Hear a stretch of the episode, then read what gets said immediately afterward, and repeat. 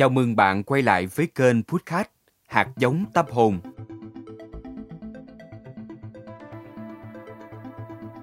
Chủ nghĩa tối giản khá phổ biến ở Việt Nam trong những năm gần đây, nhưng phần nhiều chỉ tập trung vào chuyện dọn dẹp đồ đạc hay cắt giảm tiêu dùng.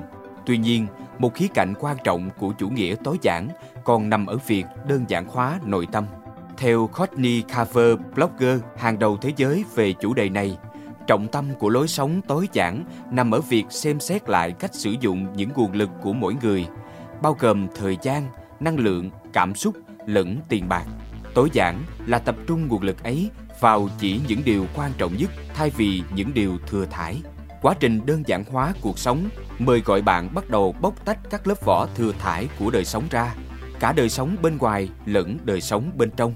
Carver cho hay, tối giản không chỉ về đồ đạc bên ngoài hay không gian sống mà còn đời sống bên trong những suy nghĩ, mối bận tâm, lựa chọn của mỗi người. Bạn có đang mang theo những âu lo, lựa chọn không cần thiết nào?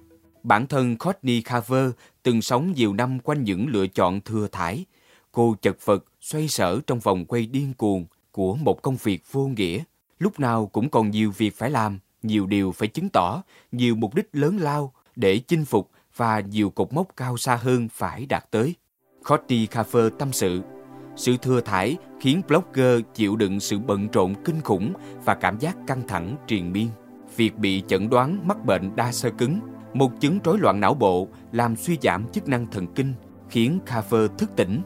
Người ta vẫn chưa tìm ra nguyên nhân và cách chữa trị bệnh đa sơ cứng, nhưng tôi tin căn bệnh này là cách cơ thể phản đối lối sống của tôi.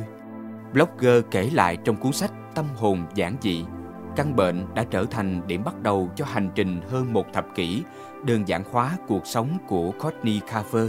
Tôi không chọn căn bệnh đa sơ cứng, nhưng tôi chọn lựa những thứ tôi đưa vào cơ thể mình.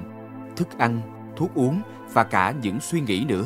Cô cho hay, sự thừa thải nội tâm thường đến từ nhiều nguồn, có thể từ một công việc không phù hợp, mối quan hệ độc hại, thói quen xấu. Đơn giản hóa nội tâm bắt đầu từ việc loại bỏ những điều trên ra khỏi cuộc sống. Trong trường hợp của Carver, cô học cách nói không với các nhiệm vụ không mong muốn, rời khỏi công việc không yêu thích, tạm biệt những mối quan hệ độc hại về bản chất. Carver học cách nói không với những gì không cần thiết cho tâm trí và trái tim. Làm sao để nói không một cách hợp lý? Carver chỉ dẫn.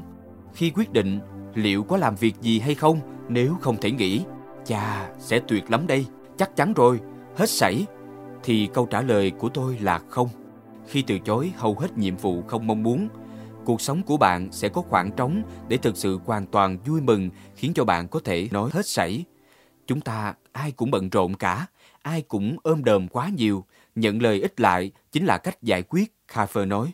Bên cạnh đó, dọn dẹp nội tâm còn bao gồm giải thoát bản thân khỏi những kiểu suy nghĩ, mong cầu vô nghĩa, chẳng hạn như việc làm hài lòng người khác cố bắt kịp ai đó, luyến tiếc quá khứ hay lo âu quá nhiều về tương lai, khiến mọi người vui vẻ, cái việc lặt vặt, những cuộc họp, nghĩa vụ, cam kết, công việc được hoàn tất, bắt kịp người khác, có quá nhiều nhu cầu. Sao tôi phải gồng mình đáp ứng với các nhu cầu này và cố bọc đường cho chúng? Carver đặt câu hỏi trong tâm hồn giản dị. Cuốn sách này đúc kết hành trình 10 năm đơn giản hóa cuộc sống của tác giả. Giữa nhiều đầu sách về lối sống tối giản, ấn phẩm đưa ra bức tranh tổng thể nhất về phong cách sống tối giản, nhắc nhở chúng ta nhìn nhận lại những điều quan trọng nhất đối với bản thân, lấy lại ánh sáng của trái tim và sống thông dong hơn bằng cách buông bỏ những điều thừa thải, không chỉ đối với cuộc sống vật chất mà còn trong chính nội tâm của mỗi người. Sau hơn một thập kỷ sống tối giản, đến nay Carver khỏe mạnh và thanh thản. Cô chuyển dần từ công việc cũ sang công việc làm blogger toàn thời gian mà cô thực sự yêu thích. Đồng thời có cuộc sống cá nhân hạnh phúc bên con gái và chồng. Tôi đơn giản hóa để có một cuộc sống tràn đầy những điều thực sự quan trọng đối với mình. Cô chia sẻ, sự đơn giản là con đường đưa tôi quay lại với những người tôi yêu quý, với công việc tôi thích và với cuộc sống khiến tôi cười ít nhất 99 lần một ngày. Là một trong những blogger hàng đầu thế giới về lối sống tối giản, Courtney Carver đã được vinh danh trong rất nhiều bài báo, chương trình podcast và vô số buổi phỏng vấn về cách sống đơn giản. Các dự án của cô từng được nhắc đến trên BBC Forbes, CNN, The Oprah Magazine, chẳng hạn thử thách dự án 333. Thử tưởng tượng xem, chuyện gì sẽ xảy ra nếu bạn dành phần lớn thời gian, tiền bạc và sức lực tiêu tốn vào quần áo của mình. Hãy tạo ra một tủ quần áo tối giản, nho nhỏ, gồm 33 món hoặc ít hơn để mặc trong 3 tháng tới. Hãy tạm rời xa tủ quần áo bừa bộn và việc mua sắm đồ mới. Như vậy, mỗi tháng bạn chỉ mặc 33 món, bao gồm quần áo, phụ kiện, trang sức, áo khoác và giày dép. Đúng vậy, cả giày dép nữa. Tuy nhiên, có một ngoại lệ. Các món đồ sao không được tính là một phần trong 33 món. Nhẫn cưới hoặc một món trang sức mang ý nghĩa tình cảm khác mà bạn không bao giờ tháo xuống. Đồ lót, đồ ngủ, đồ mặc ở nhà, đồ tập thể thao còn không sẽ bị tính vào danh sách 33 món đồ của bạn. Cách làm, bạn hãy chọn ra 33 món đồ của bạn, đóng gói hết số quần áo còn lại, niêm phong bằng băng keo và đem cất ở chỗ khuất tầm mắt. Hãy xem như bạn đang tạo ra một bộ sưu tập thời trang cho các nhu cầu sinh hoạt, làm việc và vui chơi trong 3 tháng. Dự án này không phải để chịu khổ. Nếu quần áo của bạn không còn vừa hoặc chất lượng bị giảm sút, hãy thay bằng cái mới.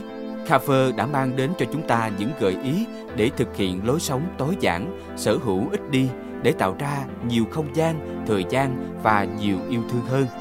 Cô mời gọi chúng ta nhìn vào bức tranh toàn cảnh khám phá những điều quan trọng nhất đối với bản thân, lấy lại ánh sáng của trái tim và sống thông dong hơn bằng cách buông bỏ những điều thừa thải.